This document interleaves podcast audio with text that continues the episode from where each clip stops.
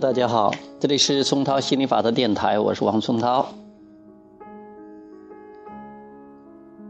这里给大家播放一首《月光奏鸣曲》。我们开始今天的亚伯拉罕情绪的惊人力量，实例三十二。我的狗死了，我悲伤不已。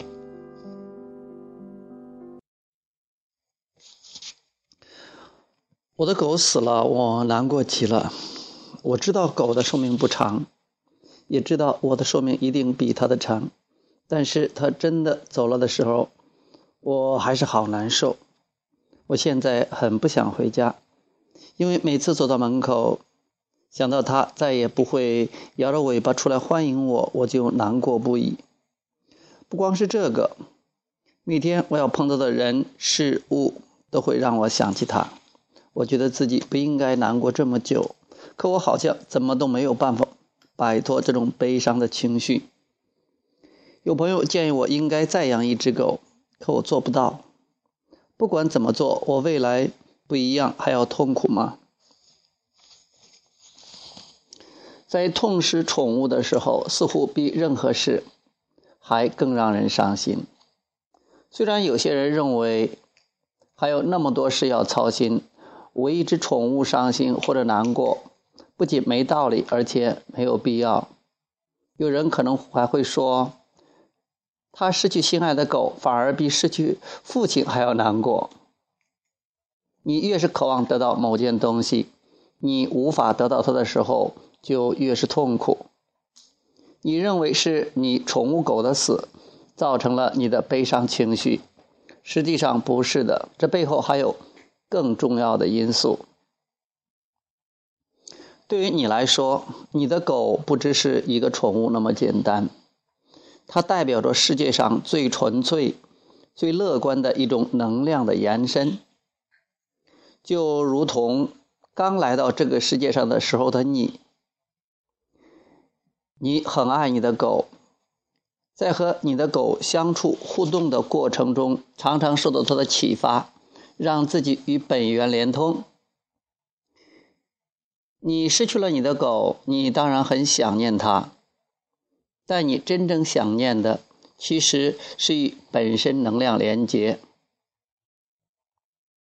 你的狗像你爱它一样爱你，并不要求你改变什么。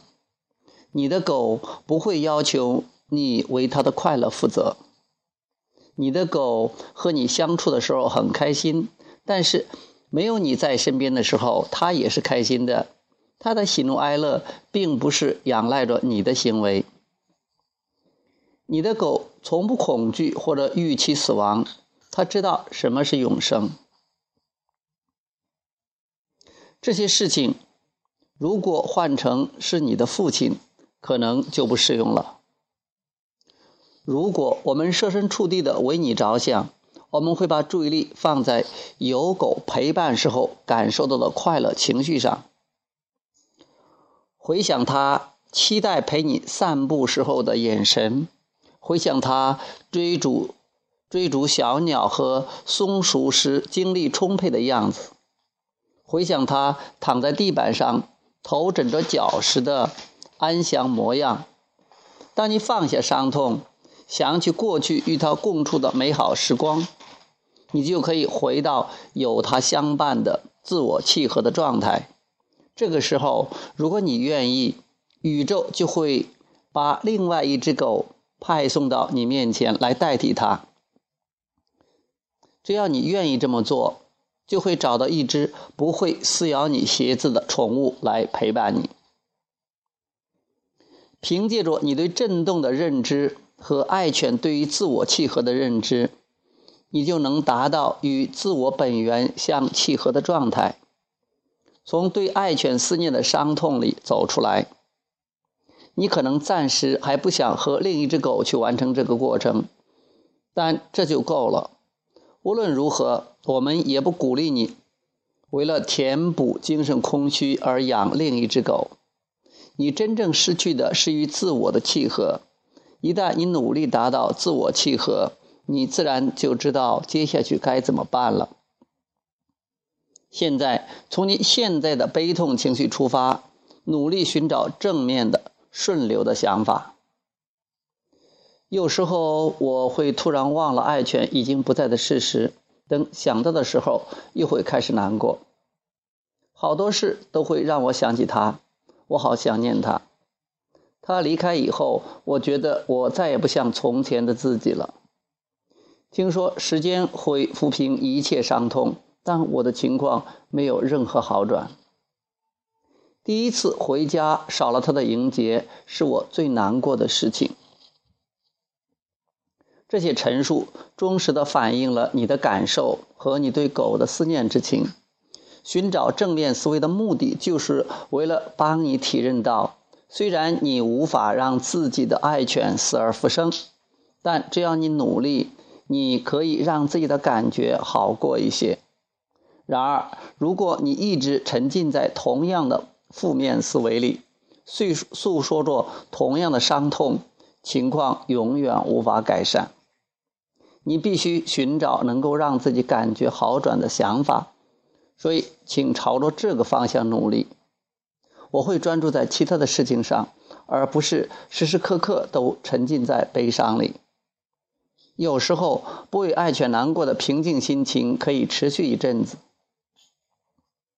就算是我的狗还活着，我也不会每天都挂念着它。我经常不在家，也不在爱犬身边。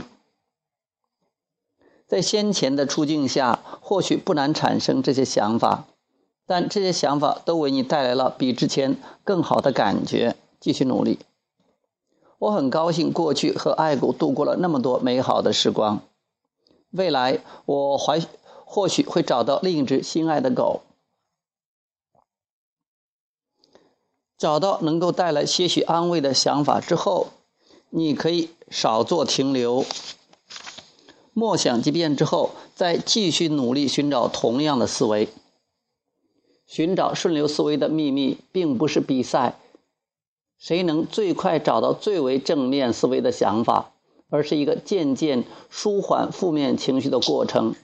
花一点时间寻找可能带来正面感受的陈述，然后观察自己的情绪的变化，就能带来极大的进步。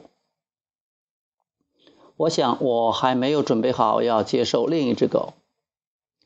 养一只新的小狗是一个改变人生的经历。我还记得我的爱狗小时候的模样。它刚来的前几周，我一直威胁它要把它送回去。它看着我的眼神，总像是在说：“你是在开玩笑吧？”我会笑着跟它保证说：“我就是在开玩笑。”它刚来我家的时候，真的很调皮。很好玩。现在你可能还是没有再养一只狗的打算，但你已经比几分钟之前感觉好多了。我们的重点不在于你究竟该不该再养一只狗，而是希望只因你回到最初愉悦的心情、愉悦的自然状态。与另一只狗相处应该会很有趣。也许我会找到一只与死去的爱狗个性很像的狗。我得回想一下他小时候的个性。他对什么都感兴趣，而且每天都快乐的不得了。这么想，也许会给我一些安慰。我就想到他快乐的样子就好了。